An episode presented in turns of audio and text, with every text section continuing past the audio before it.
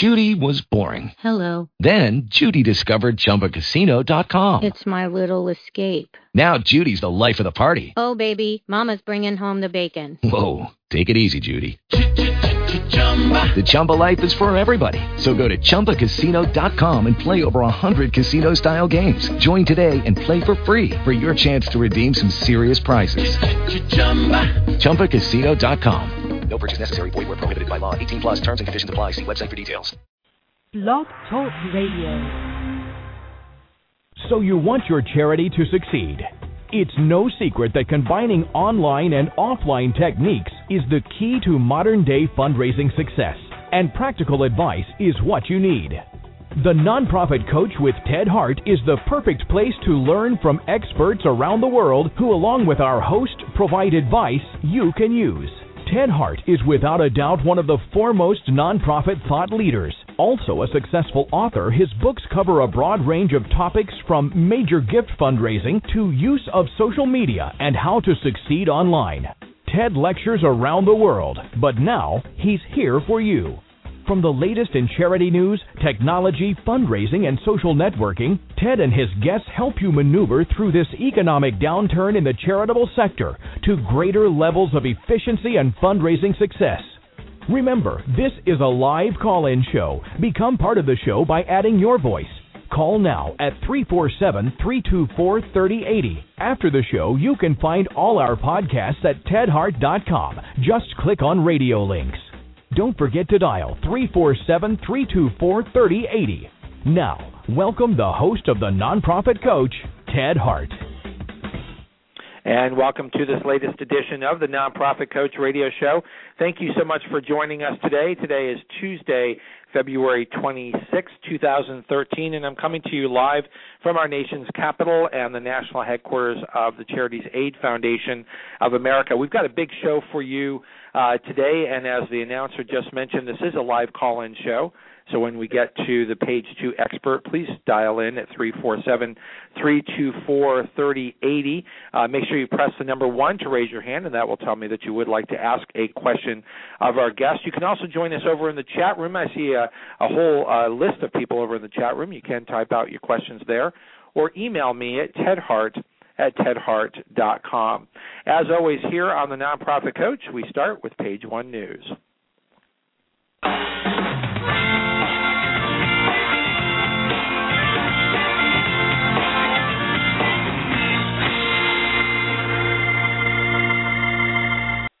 Over here on page one news. You can follow along at tedhart.com. Click on radio links, and you'll find the very best of information from the internet. And we're going to start off uh, today with uh, uh, information uh, about a big change over at Hotmail. This comes to us from CNN Tech. Uh, goodbye Hotmail, hello Outlook.com. Read all about it uh, when Microsoft introduced a new version of a fresh and inventive webmail service called Outlook.com last August it's pretty clear that they are telling the world that they intended to start winding down its venerable Hotmail sooner or later, and now it's official. Uh, the company is announcing that Outlook.com is coming out of its preview mode and is now officially available worldwide. And so it's going to start moving more than 300 million Hotmail users over to Outlook.com. You can read all the details uh, about this new service from Microsoft over in the radio links at tedhart at tedhart.com.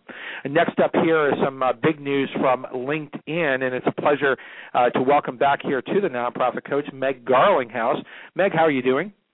I'm great, Ted. Thank you so much for including me on the show. I really appreciate it. And I think um, it's happy three year anniversary to you, or almost. Uh, just about, yeah. Thank you. You're giving us a little bit of a preview. We've got the third anniversary show uh, coming up, but uh, today you've got some uh, big news, and we're providing a couple of links over in the radio links today. Specifically, you're going to talk to us uh, about the LinkedIn Board Member Connect service, uh, and then a free webinar that folks can uh, sign up for as well. So take it away and tell us what's news over Great. at LinkedIn.com.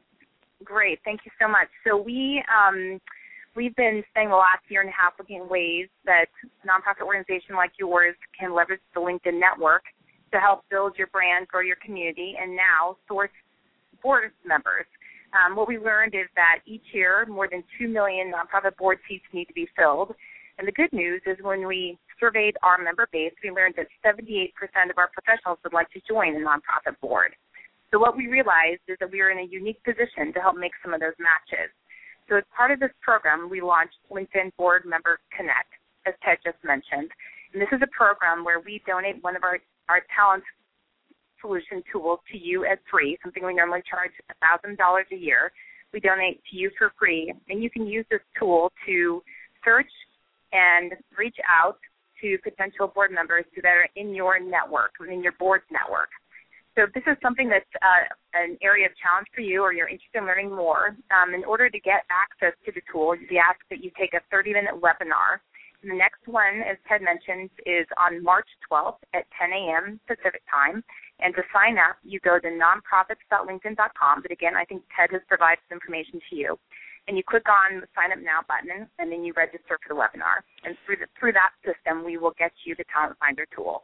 Well, this is really terrific uh, news, and as you said, we are providing the link uh, over at tedhart.com. Click on radio link so they can go directly to uh, the registration page. It's just 30 minutes, but how uh, wonderful it is that you're uh, providing access to the Talent Finder um, just for participating in the webinar.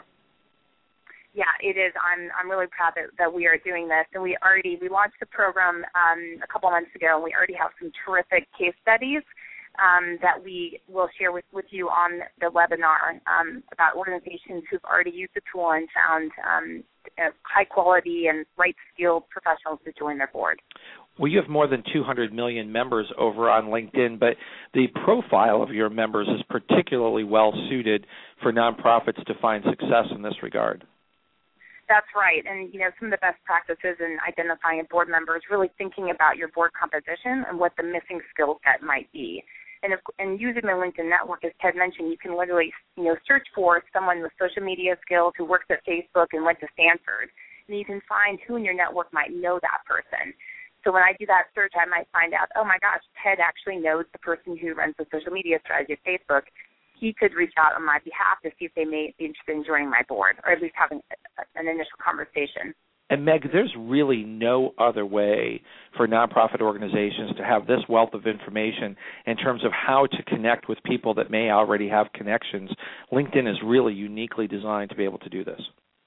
It is, and you know, the Board Connect piece is really just one dimension. You can also use the LinkedIn network to find pro bono resources, um, to find a potential connection at a partner organization you're interested in, in creating some sort of partnership with, um, it really is an extraordinary tool that we have just begun to start educating the nonprofit sector about. So, really, really encourage you to go and especially check out our resources on nonprofit.linkedin.com, but also we have a SlideShare account where we have about a dozen PowerPoint decks that we encourage you to download and steal and share. And we really walk you through step by step um, other aspects of the network that you can take advantage of. So the first step for our listeners today is to make sure that they register for the uh, webinar that is scheduled right. for Tuesday, March 12th, 10 a.m. Pacific, 1 p.m. Eastern, just 30 minutes of your time, and that's going to be uh, taught by one of your organizational governance and leadership experts, Misha Charles. Is that correct?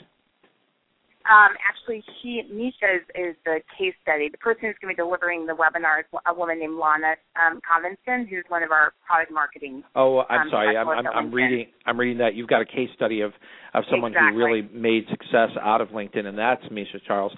Well, again, case studies um, are proving that this is a fantastic resource for nonprofits.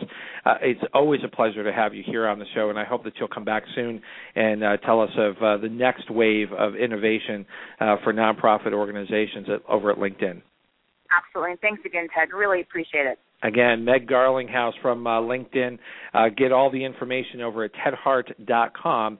Click on radio links, and you'll be able to register for this free uh, webinar. Uh, next up here on uh, the Nonprofit Coach, speaking of free, it comes to us from HubSpot.com. This is a free guide on how to engage your fans on Facebook. So today we've got LinkedIn, we've got Facebook. You can download this uh, free ebook by going to the radio links today, and these are are tips for attracting Facebook users to your Facebook page. Um, and again, that's at tedharts.com. Click on radio links. Uh, every month, uh, we are very pleased to bring to you uh, the GuideStar Minute. Lindsay Nichols is here with us today to bring us the most up to date information about how your organization can benefit from the services provided from guidestar.org. Again, over in the radio links today, you will find a link directly to guidestar.org. And right now, we have Lindsay Nichols here with the GuideStar Minute.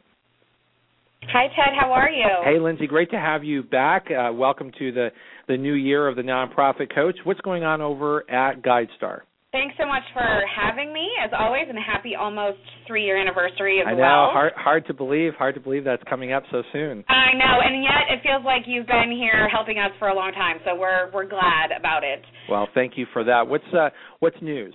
So this month in February, GuideStar has actually been do- doing something really fun. We've been trying to share the love with nonprofits. Um, this is a bit of a social media campaign where we're asking people to share images or photos of their nonprofit, of their favorite nonprofit, of an organization they volunteer with um, and take those images and post them on Twitter or Instagram or Tumblr and use the hashtag nonprofit love and love being L U V, all one word, and hopefully tagging GuideStar if they can, which is at GuideStar USA. And then we're taking that and actually kind of forwarding that on to our social media audience. It has been amazing so far. We have had, you know, over 200 people participate. We've had hundreds of thousands of people talking about this. There's been a real conversation about how powerful the nonprofit community is. And this month, you know, being Valentine's Day and just a month where you want to tell people that you care about how much they mean to you, this has been really exciting for us. So we're we're keeping this going through the month of February. We're hoping that your audience can kind of share that love as well and, and get going about their own nonprofits. Well, that's terrific. What a wonderful way to be able to uh, add pictures. And of course, they say a picture is worth a thousand words. So you've got a lot of words about nonprofits uh, going over at uh, at GuideStar. And you said this is really picking up traction. It's been amazing. If you go to our website, you know, guidestar.org, and you click on the heart, which is the big image in the middle, it takes you to our page, and at the bottom, which kind of explains what we're doing, there's a live Twitter feed, so it shows you all the people that are talking about it. And we also have a Storify, which is just storify.com slash nonprofit love, and it really gives an image of just how many people are sharing images. We've had all different kinds of mission focus areas. We've had all different areas of the country and the world, really. We've had small nonprofits, big nonprofits. It really has been powerful. And as you said, picture tells a thousand words. We are really getting to the core of why nonprofits matter. So it's been really exciting for us. We've never done anything like this.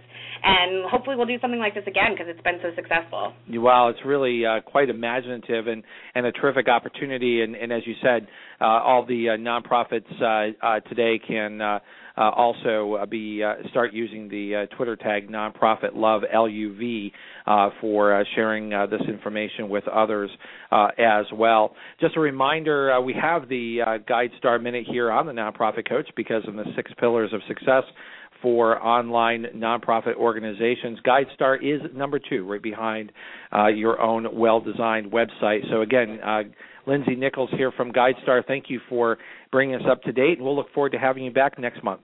Thank you so much, Ted. Take care. You bet. Uh, next up here on uh, the Nonprofit Coach is just a little bit of a reminder just for your staff. Employee Appreciation Day uh, 2013 is March 1st. And don't forget your administrative professionals. The uh, Administrative Professionals Day uh, is April 24th. So those are a couple of days to put on your uh, calendar so you don't miss out on the opportunity to celebrate those people who help make your organization a success. Next up here on the Nonprofit Coach is moving on over to page two.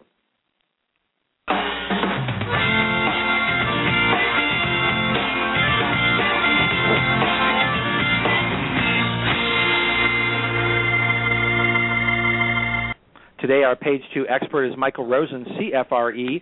He is the president of ML Innovations, a fundraising and marketing consulting firm. He's also an adjunct professor in the Graduate of Arts Administration program at Drexel University. Michael has received the very prestigious AFP Skystone Partners Prize for Research in Fundraising and Philanthropy for his best selling book, Donor Centered Planned Gift Marketing, which is the topic that we'll be discussing with him today, which has also been included on the official CFRE International Resource Reading List. Michael has served as president of the Partnership for Philanthropic Planning of Greater Philadelphia a board chair of the AFP Political Action Committee, a board member of the AFP Foundation, and vice president of the AFP Greater Philadelphia chapter. So if you're calling in today, I think this is someone you can also ask about AFP since he's so uh, active in that organization. Michael has served on the board of trustees of the Jewish Federation of Greater Philadelphia and the board of directors of the Philadelphia Children's Alliance. So this is someone who not only is a professional in the fundraising field but gives back to his community. And today it's my pleasure to welcome here to the Nonprofit Coach my friend Michael Rosen. Michael, welcome here to the Nonprofit Coach. Thank you very much, Ted. It's an honor to be with you, and I thank your uh, listeners for joining us today. Well, I, I dare say your uh, your show is going to be extremely popular, and, and one of the reasons for that is that uh, everyone feels that they're just one training session away from getting that big planned gift. Uh, so everybody needs the information that uh, that you can provide to us today. So why don't why don't we get started with the basics? What is a planned gift? Depends on who you ask. Uh, but since you're asking me, I'll use my definition. I think a planned gift is virtually any gift. I think virtually any gift requires a measure of planning on the part of the donor. Uh, not the gift when you're walking down the street at Christmas time and you toss some spare pocket change uh, into the Salvation Army bucket, but when you're sitting down at the end of the month and and evaluating uh, that uh, uh, uh, checkbook balance and how much money you have left over that you might be able to uh, spare for a nonprofit contribution, there's an element of planning. Now, the traditional definition of planned giving is a little bit more specific and refers to uh, charitable bequests, where an individual puts uh, a charity uh, and names them in their will, and that's about 70 to 80 percent of all planned gifts. Uh, also included in planned giving would be life income gifts, like charitable gift annuities uh, or charitable trusts. Uh, some people, in their definition of planned giving, will also include gifts of uh, appreciated securities and, and personal property. Uh, so typically, there are gifts that require, as I've already said, an element of planning on the part of the donor. Uh, typically, it involves uh, tax considerations. Uh, the, the, donor may consult their legal and financial and accounting advisors uh, and, uh, and, and, and certainly uh, the larger plan gifts typically are given thought over a longer period of time as well. Now, um, in in looking at plan gifts and, and, and as you've provided a, a very good, very broad definition, I, I think that the the whole area of plan giving has changed so dramatically uh, over the last five to ten years and has become much more uh, expansive and such a, an important part of a solid, well-rounded fundraising uh, program. Uh, in your book, um, which again, congratulations on uh, winning this uh, important and prestigious uh, award for donor-centered planned gift marketing. Um, as your title um, denotes, this is a higher level of relationship that a charity will build with a donor if they're going to be successful in closing a planned gift. Absolutely. Uh, in order to close a planned gift, there has to be uh, a solid relationship uh, there uh, most often. Uh, and also, the organization needs to be trusted by the the donor.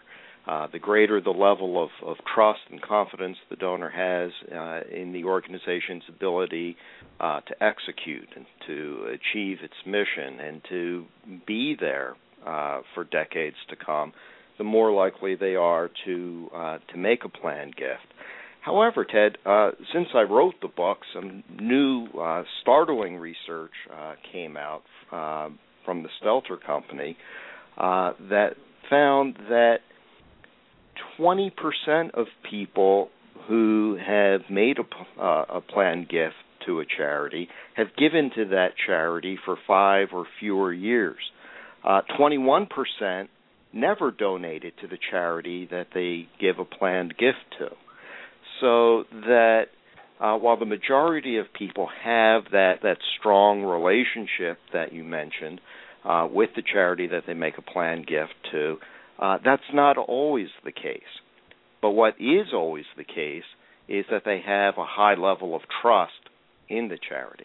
And I would imagine too, and this goes to the topic of your book, uh, it also matters how you are marketing and showing that you are the sort of organization that is savvy enough, prepared to be able to accept these gifts. So if you've got 20 plus percent of your audience out there who may be going to your website, may be receiving your newsletter, but have not made a gift, they're getting that information from somewhere. And if you're not providing it, if you're not marketing these opportunities, you're not likely to get those gifts.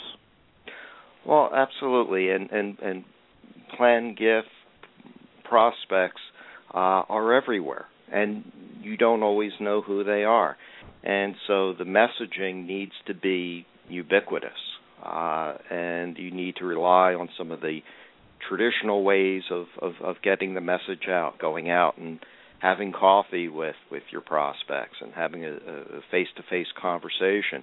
But you also need to uh, take advantage of, of, of everything that technology offers us uh, with uh, it, uh, uh, uh, social media, website, etc.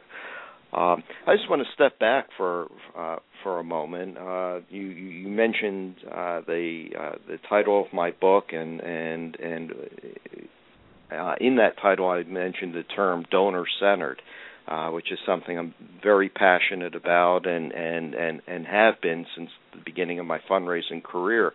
But I'm not sure if your listeners know that you, Ted Hart, were one of the first, or possibly absolutely the first person uh, to talk about in print the concept of donor uh, uh, centric fundraising uh, in an article you did many many years ago. My goodness, uh, called you, are dating First. me, and it's amazing that you remember that. But but uh, but thank you for uh, for pointing that out, and I'm thrilled that uh, that your book is focused on this. Help um, help my listeners understand what it is that you mean by donor centered, and I and I think since it's been such a big part of both of our careers, uh, I think it's always good to know what what's the opposite of that. If you're if you're not being donor centered, what are you likely doing? what you're likely doing is traditional fundraising. Sadly, uh, traditional fundraising has focused on the organization and its needs, not the donor and and and the donor's philanthropic aspirations. Uh, and this manifests itself in, in a, variety of ways.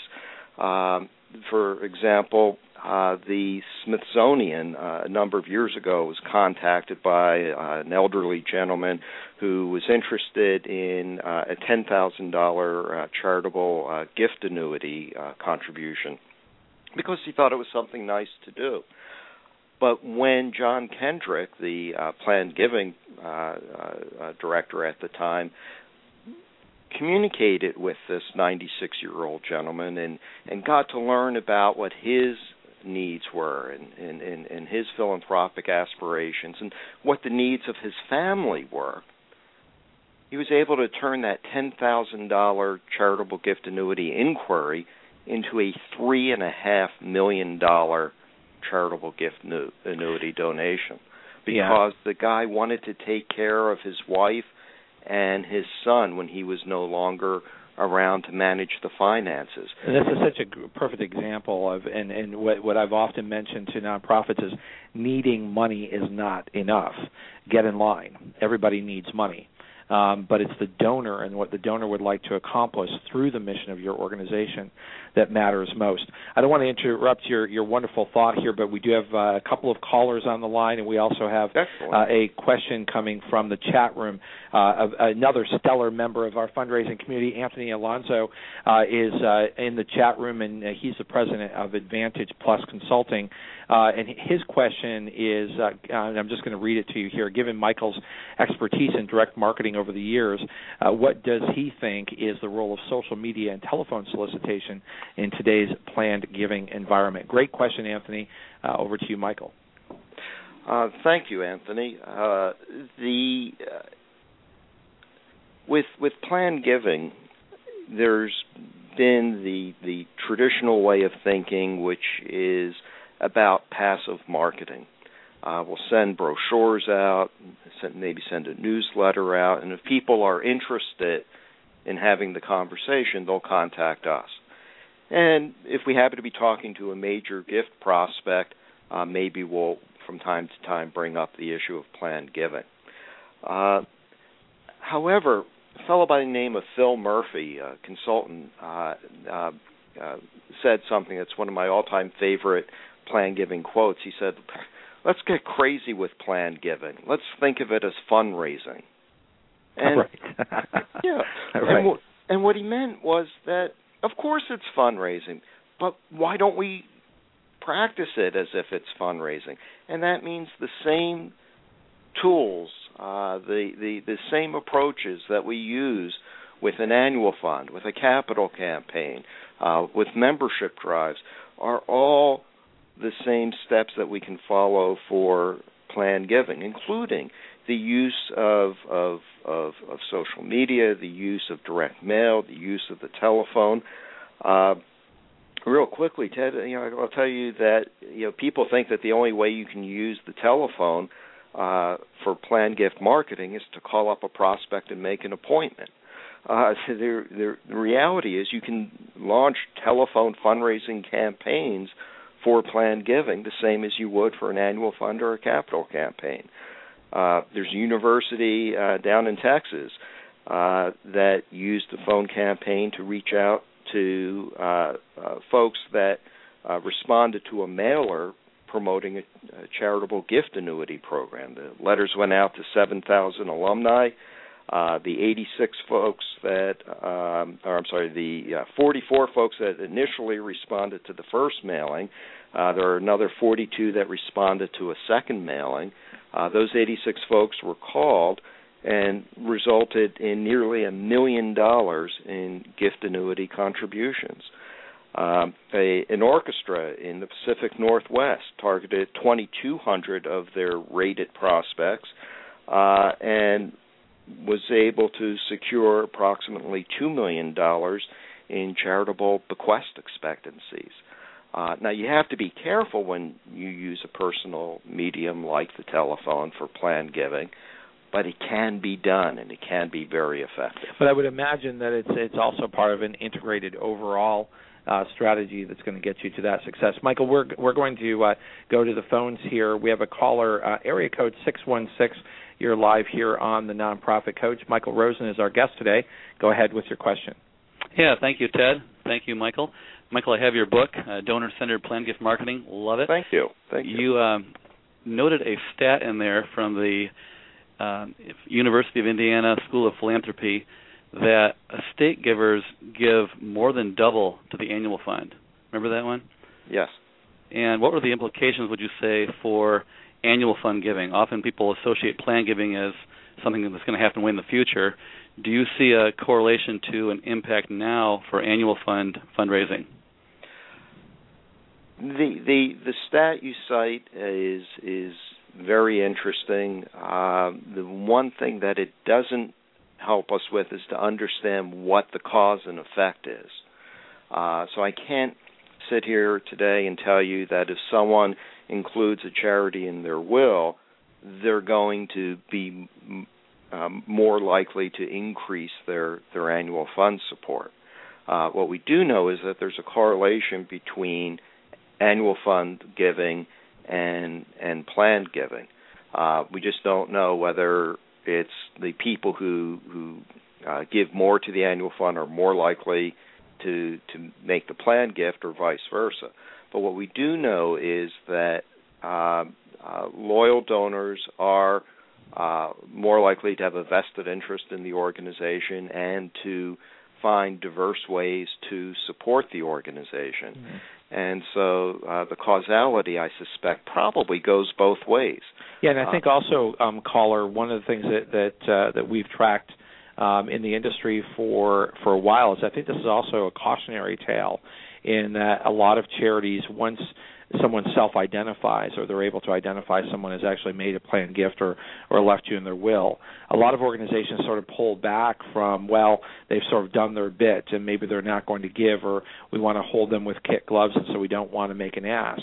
And in fact, what they're signaling to you is their deep desire to see the organization succeed. And I think what where the statistic may be coming in uh, is that oftentimes you will see that donor who's made that uh, you know terrific indication of their legacy gift uh, may step up their annual giving as well during uh, the rest of their lifetime.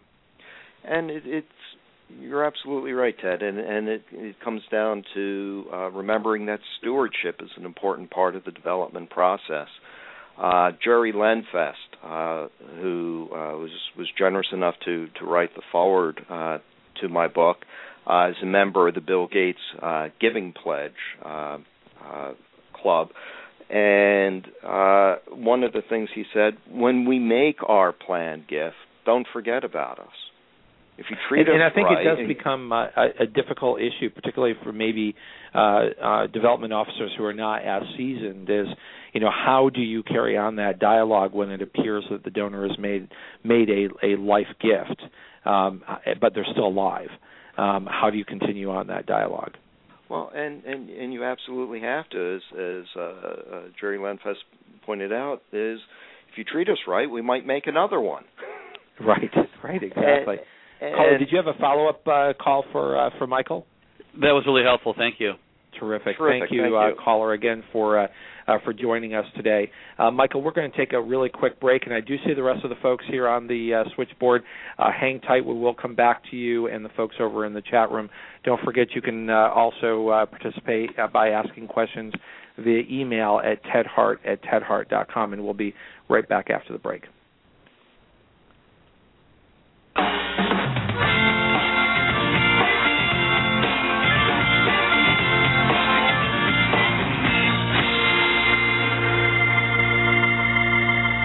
Just a couple of notations here for your calendar. Uh, we do want to make note uh, that next week Amy Eisenstein will be joining us here, helping you raise money for less. That's going to be March 5th. Uh, at 12 noon Eastern. Uh, as was mentioned uh, several times uh, from our good friends over on the page one today, we do have our big third anniversary show. Hard to believe that we're coming up on the third anniversary of the Nonprofit Coach Radio Show. That is going to be March 12th at 12 noon. We hope that you will join us. We've got quite a lineup of luminaries who are uh, calling in to share uh, their tips um, at the occasion of our third anniversary. This show has grown by leaps and bounds. The uh, number of people uh, who listen to this show has tripled in just the last year. Uh, you can follow along over in the radio links today to the top 10 shows of all time here on the Nonprofit Coach Radio Show, and it just turns out that the top 10 shows of all time came in 2012. And I was just looking at some of the statistics last night, and the listenership continues to grow with literally tens of thousands of listeners for this show. Before we head back to uh, our wonderful page two expert today, Michael Rosen, I do want to make note of the Digital Leap Conference, which will be taking place uh, up in Toronto, Canada, um, and that's uh, on May 2nd at the Art Gallery of Ontario. Uh, this is our fourth annual Digital Leap conference in Toronto, uh, and the early bird registration rate um, ends on March 20th. So you'll want to go to uh, the radio links today and make sure that you're following along to the Digital Leap uh, information, or you can just go directly to digitalleap.org and get that information. We're going to head back on over to the show. Remember, our podcasts and archives are always available 24 hours a day at tedhart.com. Click on radio links. If you're listening live today, the phone lines are open. Call in and ask a question by dialing 347 324 3080. Now, back to the Nonprofit Coach with Ted Hart. And we're live here on the Nonprofit Coach with Michael Rosen, CFRE. He's the president of ML Innovations and is the author of the best selling book, Donor Centered Planned Gift Marketing, uh, which has received the AFP Skystone Partners Prize for Research and Fundraising and Philanthropy. Back here uh, with uh, with Michael, uh, we are going to go to our next caller here, Michael, area code 503. You're live here on the Nonprofit Coach. Go ahead with your question. Oh, uh, that would be me. It sounds that like that would be um, you. excellent, ahead, um, Michael. Um, Richard Friedland calling. Um, hello. Uh, hello. Um, my it, it, I know that it takes time to cultivate and steward the relationship for a donor to get them to successfully um, in, engage in a planned gift. Um, what is your opinion, or in your experience, um, the average amount of time it takes to get them from step one to that major gift? Well, I'll give you the consultant's answer, Richard. Uh, it depends. Uh, the uh, it, and what it depends on is is is the uh, circumstances that the uh, the donor finds themselves in, and and and the uh, way in which the uh, prospective donor has uh, previously engaged with with the organization. Uh, for some, that will take uh, years, and and for others, as as, as we know from that Stelter study I referenced, the person may have a you know a very short, limited relationship with the organization. And so what this means is we need to, uh, by taking a donor-centered approach, do what's appropriate for each prospective donor, and to be sensitive to where they are in their life cycle and and recognize that people will make gifts on their schedule, not ours. Uh, people don't care about the end of our fiscal year. Uh, they don't care about uh, you know our our particular marketing campaigns. What they care about is making the gift when it's appropriate for them. And we need to be sensitive to that when we're having our conversations, when we're doing our marketing. Mm-hmm. Okay. Any uh, follow up question, uh, caller? No, thank, thank you very much. Terrific, thank and thank you for calling in. We do have a number of people on the switchboard. Just a reminder, it is absolutely okay to call in and listen to the show live uh, via your phone, but if you do want to ask a question, make sure that you press the number one. That will raise your hand here on the switchboard, and I'll know to go to you for the next uh, question. Uh, the next question actually uh, comes to us uh, from the uh, chat room. we have Greg Warner is over in the chat room, and he's the president of Market Smart and the founder of Smart Gift Marketer. And what I really like about Greg's work is he always leads with data. And what he's asking of you, Michael, is according to Giving USA, the only bright spot for fundraising in 2012 was an increase in bequests of 8.8%. So why? The question is, why don't more organizations focus on planned giving? And he goes on to say um, about their marketing and why don't they increase their budgets in this area? the uh, uh, problem is, I think, one of of the tension between raising current dollars today for mission fulfillment versus taking money away from mission fulfillment today to invest in the future and some revenue stream at some distant point uh, uh, forward. And for some organizations, uh, that could even be a matter of life and death, taking money away from mission fulfillment today. Uh, and that's a tough argument to uh, uh, to make, I think, for, for some charities. But plan giving is a, an area of growing importance from the donor's perspective, and we ought to be paying attention to that. And I think organizations ought to be investing more to secure their future with with planned gifts. Not to mention the fact that not all planned gifts are deferred. Uh, gift annuities, um, uh, gifts from an IRA, gifts of appreciated property, gifts of appreciated securities are all current forms of, of, of planned giving.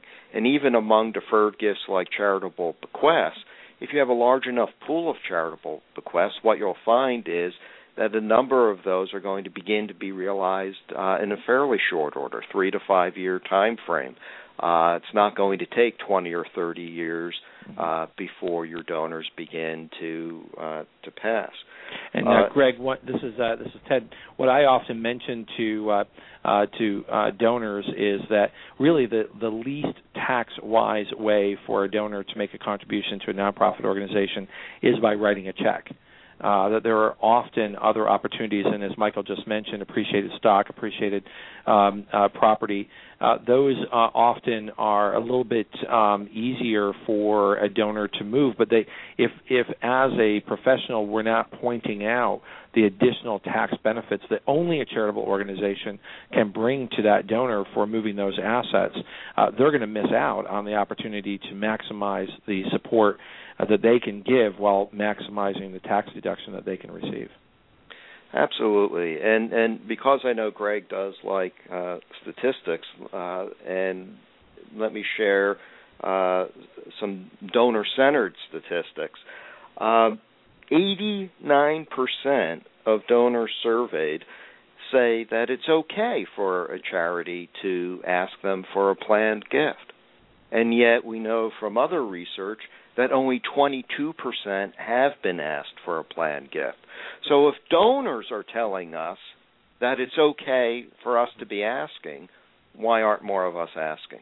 Well, I think this goes back to uh, to Greg's uh, uh, question, and that is um, why are charities purposely leaving so much money on the table? Um, and and I and I think you're absolutely right, Michael, in pointing out that there is this tension between the need to fund the today um, and the perception that planned giving is only about a far away tomorrow. Uh, but as you've also pointed out, that's not necessarily the case.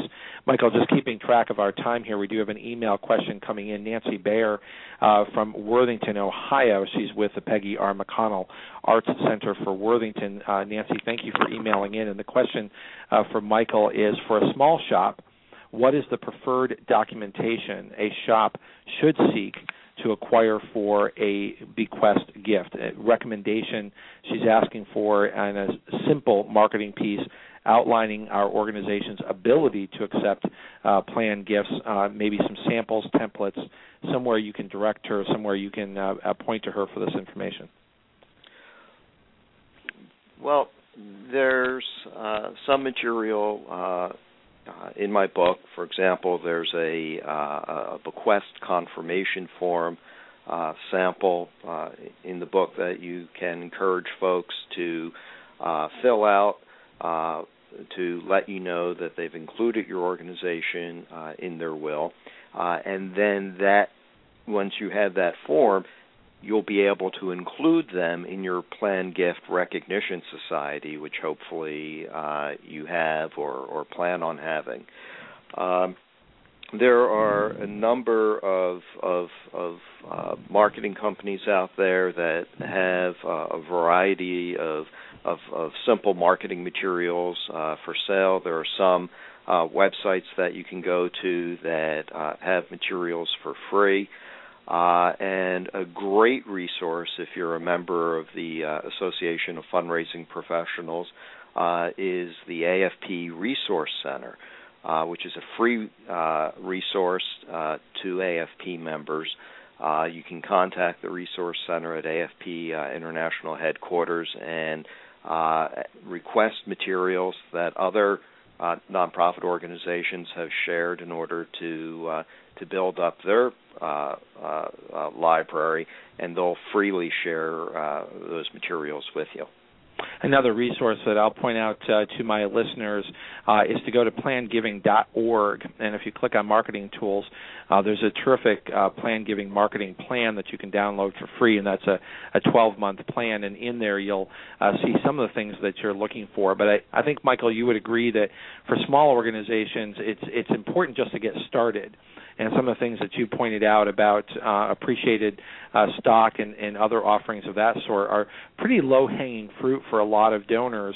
Um, but if they're not getting that information from the charity uh, that they would like to give to, they they may rightfully assume that the charity cannot handle that kind of gift.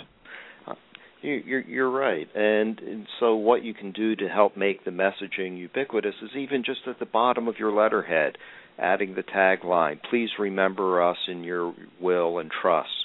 Uh, so that in your uh, in your email signature block, you know, putting uh, something a message similar uh, to that, so that it's always in front of folks. When you're talking with a donor, I was on the board of a small scholarship foundation, and a donor said, uh, who, "I forget who do I make the uh, the the check out to? I want to give five thousand dollars."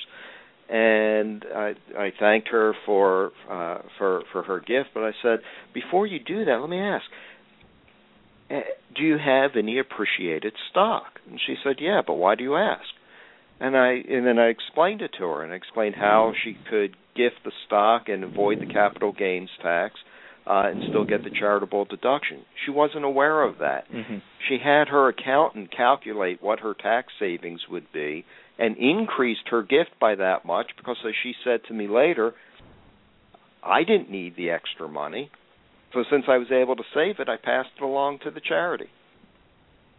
Exactly, and and there's so many examples of that happening, and and uh, and I, I think there's an assumption that if someone, you know, has wealth or someone has um, uh, appreciated stock that they already know all about this. But I think the issue here that, that you're raising is that uh, they may rightfully assume that the charity can't handle that kind of gift if we're not putting that information out to them. They may get that exact same information from another charity, but not equate it um, to the charity that, uh, that, that you're running. So uh, back to Nancy's question, I think uh, uh, hopefully we've provided you with some resources today, but also um, I, I think the advice that I often give when it comes to uh, bequests and, and, and what might be called planned gifts um, is don't allow yourself to become overwhelmed.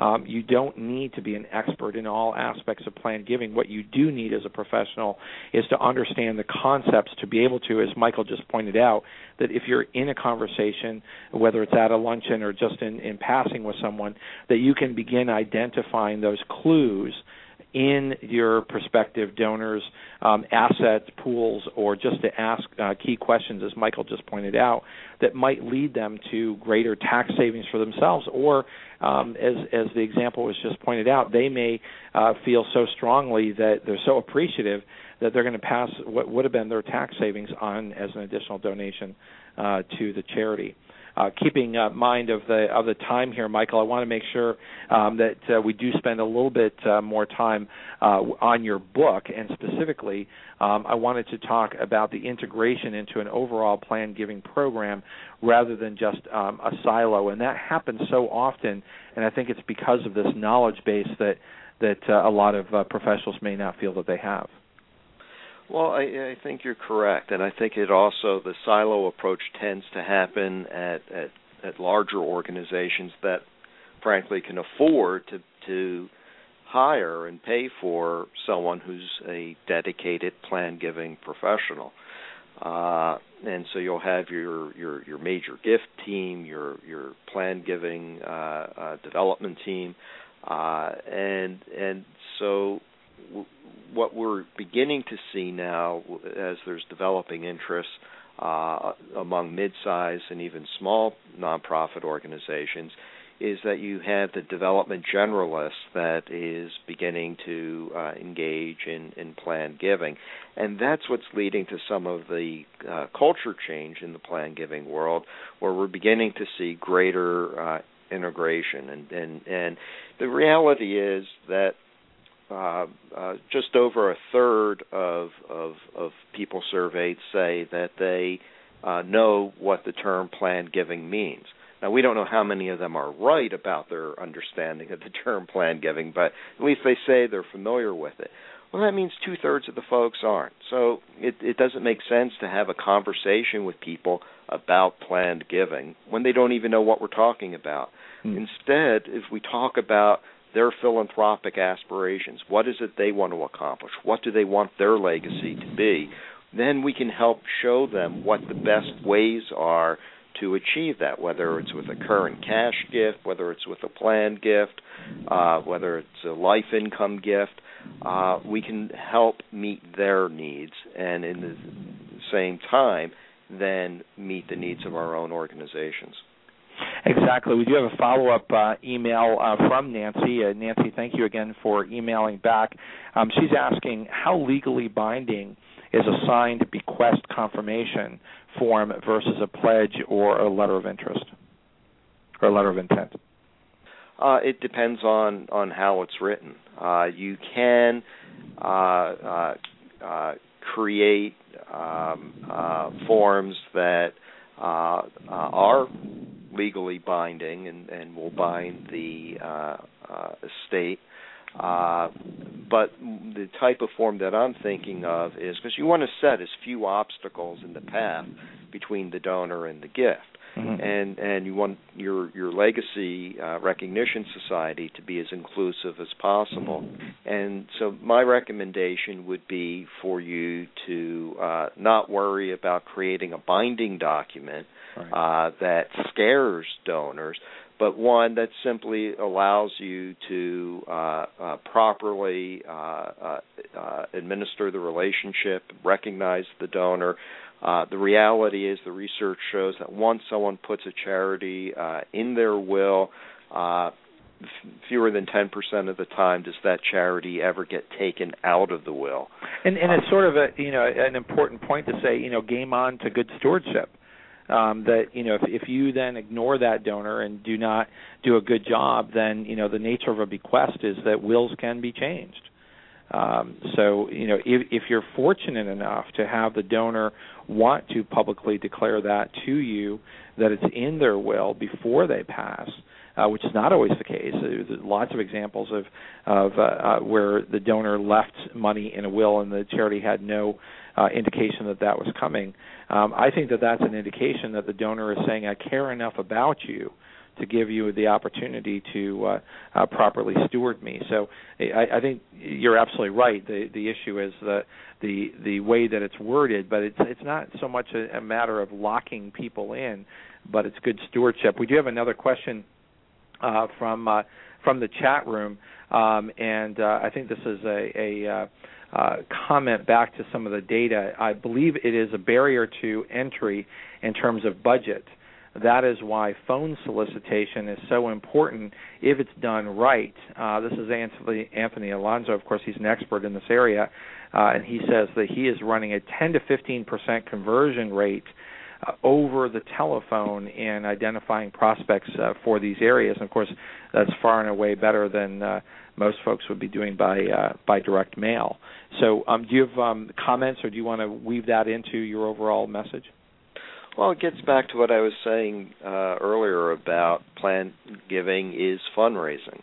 Uh, and and here we have some additional evidence that a traditional fundraising tactic like a phone campaign uh, can be enormously successful. Uh, it it is going to depend on the quality of the prospect list, uh, the quality of the relationships that the organization has uh, with the donor, uh, the quality of the phone campaign. Not all phone campaigns are are created equal, uh, and and great care needs to be be taken, uh, and you need to be prepared to to have actual conversations uh, with people when talking about plan giving. There was. Uh, some uh, relatively new research uh, from Russell James, uh, who did a brain scan uh, survey uh, or analysis uh, to look into people's heads when they were thinking about planned giving, specifically charitable bequests, and what part of the brain actually lights up when people are, are thinking about it. And the part of the brain that, that lights up is the autobiographical center. When people think about a planned gift, they're thinking about their own life story and how this type of gift will help establish their legacy. Well, if that's what our donors are thinking, we need to meet them there, and that means you need a, a sophisticated person on the telephone who's able to have that kind of conversation.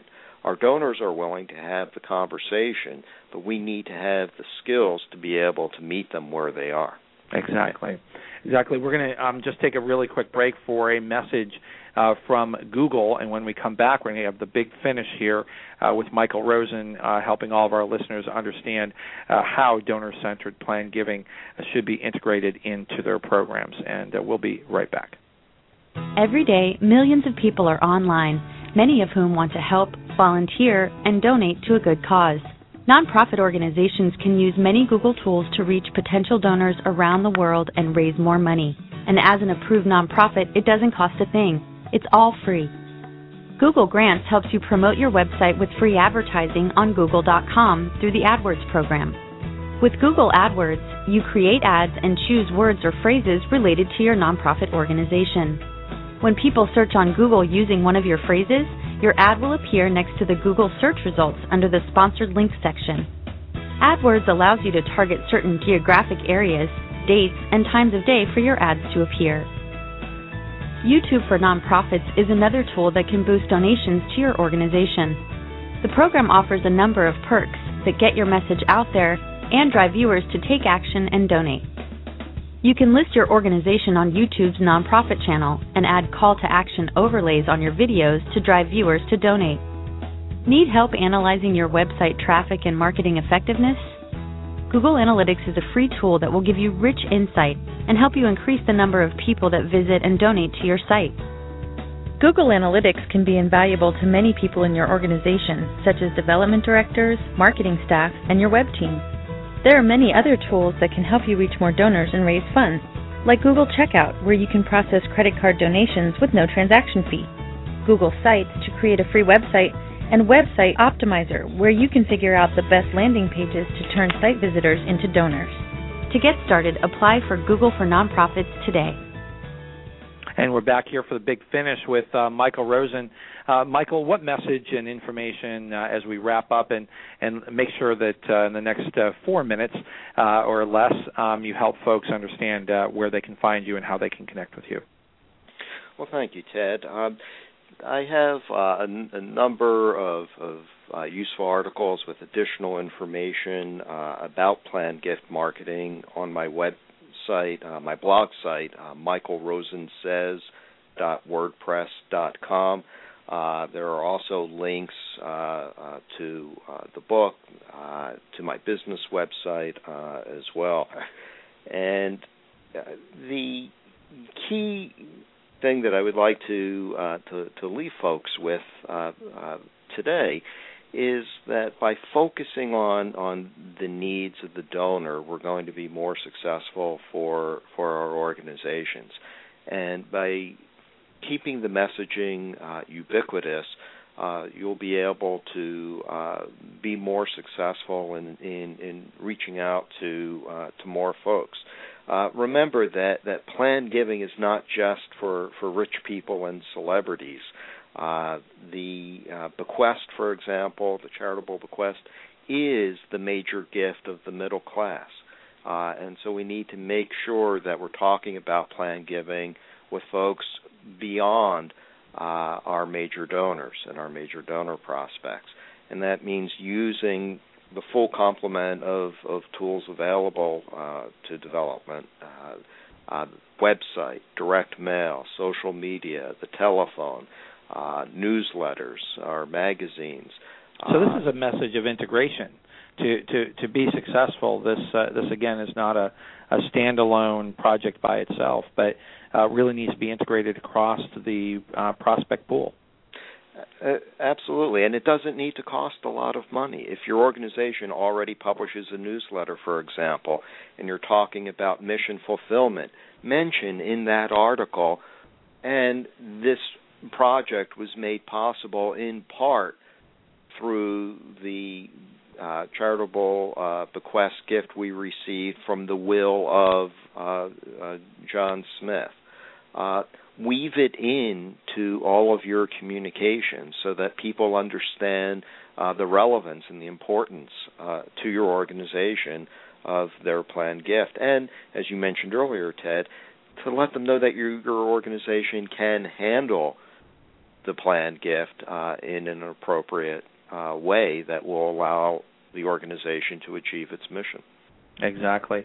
Michael uh, Rosen, CFRE, is the president of ML Innovations, fundraising and marketing consulting firm, and uh, won the uh, very coveted AFP Skystone Partners Prize for research and fundraising and philanthropy for his best-selling book, Donor Centered Plan Gift Marketing, and he's been our guest here on the Nonprofit Coach. Michael, thank you so much for being our guest here today on the Nonprofit Coach.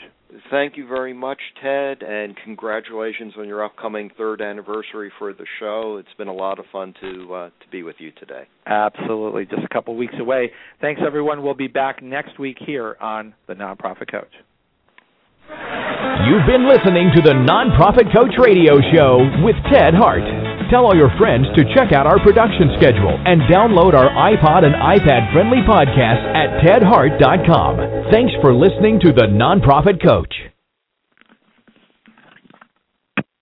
Hey guys, it is Ryan. I'm not sure if you know this about me, but I'm a bit of a fun fanatic when I can. I like to work, but I like fun too. It's a thing. And now the truth is out there. I can tell you about my favorite place to have fun. Chumba Casino. They have hundreds of social casino style games to choose from with new games released each week. You can play for free anytime, anywhere and each day brings a new chance to collect daily bonuses. So join me in the fun. Sign up now at ChumbaCasino.com. No purchase necessary. Group. Void were prohibited by law. See terms and conditions. 18 plus.